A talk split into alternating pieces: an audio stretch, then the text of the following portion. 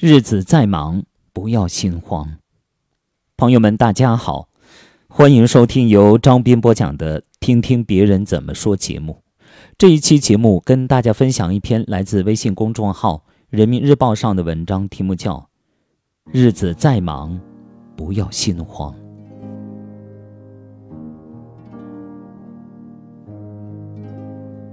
我们老家隔壁的邻居是一位年过七旬的医生，因为工作出色、业务能力突出，退休以后一直被医院返聘。老人家鹤发童颜，精神矍铄，每天清晨在公园打完太极之后，就去医院坐诊。由于声名远播，前来求医问药的人络绎不绝，基本上从早到晚，他都没有休息的时间。面对病人的各种疑虑，他从来都没有表现出不耐烦，而是用平和亲切的语气耐心解答。家人怕他辛苦，想让他回家休息，享享清福。老人家却说：“这样的生活才有生机。病人再多，不要着急，一个个慢慢看过来。不仅完成了一天的工作任务，帮到了别人，自己也觉得活得有价值。”我们每个人都会背负不同的压力，难免有时候过着紧张忙碌的生活。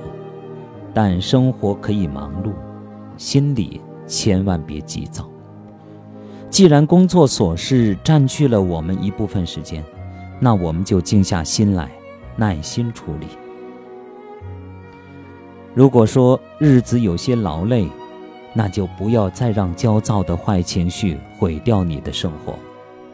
表面上再着急忙慌，内心世界也要宁静的，如同那最温柔而又深沉的湖泊。这才是我们面对繁忙快节奏生活的最佳打开方式。想起前一阵子演员陈数做客董卿主持的《朗读者》，两人从幕后款款走出时，优雅大方的姿态。打动了不少的观众。我们常常会将这些美好的人与悠闲自在的生活联系在一起，可事实上，他们都是不折不扣的大忙人。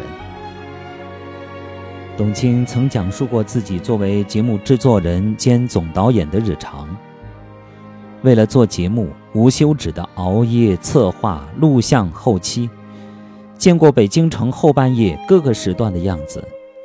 并因为这样而白发横生，他不得不准备一个小镊子，专门用来拔掉这些白头发。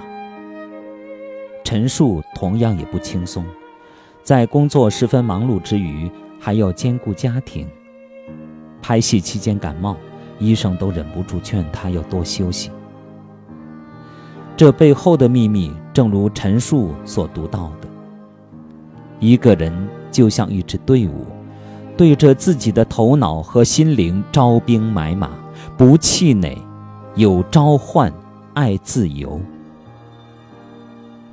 生活可以忙碌，甚至可以辛苦，但只要背后有强大的头脑与心灵做支撑，看得见前途，看得见光明，这样的生活，同样可以美好而从容。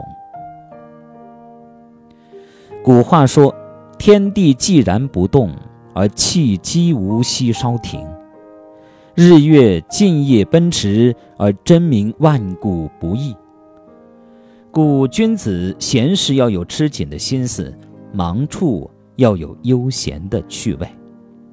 意思是，君子应效法大自然的变化，闲暇时要有紧迫感，做一番打算；忙碌时，要做到忙里偷闲，享受一点生活中悠闲的乐趣。闲时吃紧是未雨绸缪，而忙里悠闲则是一种了不起的处世智慧。在忙碌的生活中，我们也要去寻找一些乐趣来平衡自己的身心，这样才能保持一种清醒而积极的状态。曾在一本书中。看过这样一句话：“心灵和胃一样，需要休息和复原，独处和沉思，便是心灵的修养方式。”每天不妨在你日程满满的时间表里腾出一个小时段的空白，哪怕只有短短的十分钟，也可以让你的心灵获得补给与滋养，最终收获一个平静的、健康的心态。每一座灯火辉煌的城市背后，都有无数背负着责任与梦想的打拼者。为了心中的理想，我们每个人都在奔波忙碌，一直前行。但是，请相信，只要正确面对繁忙与压力，始终保持内心的柔软与宁静，我们依然可以过得优雅而从容。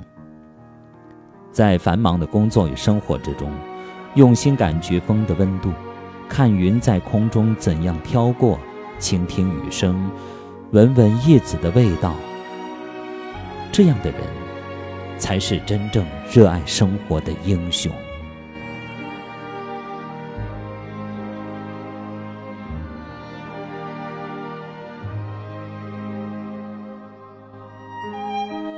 好，朋友们，感谢大家收听由张斌播讲的《听听别人怎么说》节目。刚才与您分享的是一篇发表在微信公众号《人民日报》上的文章，题目叫《日子再忙，不要心慌》。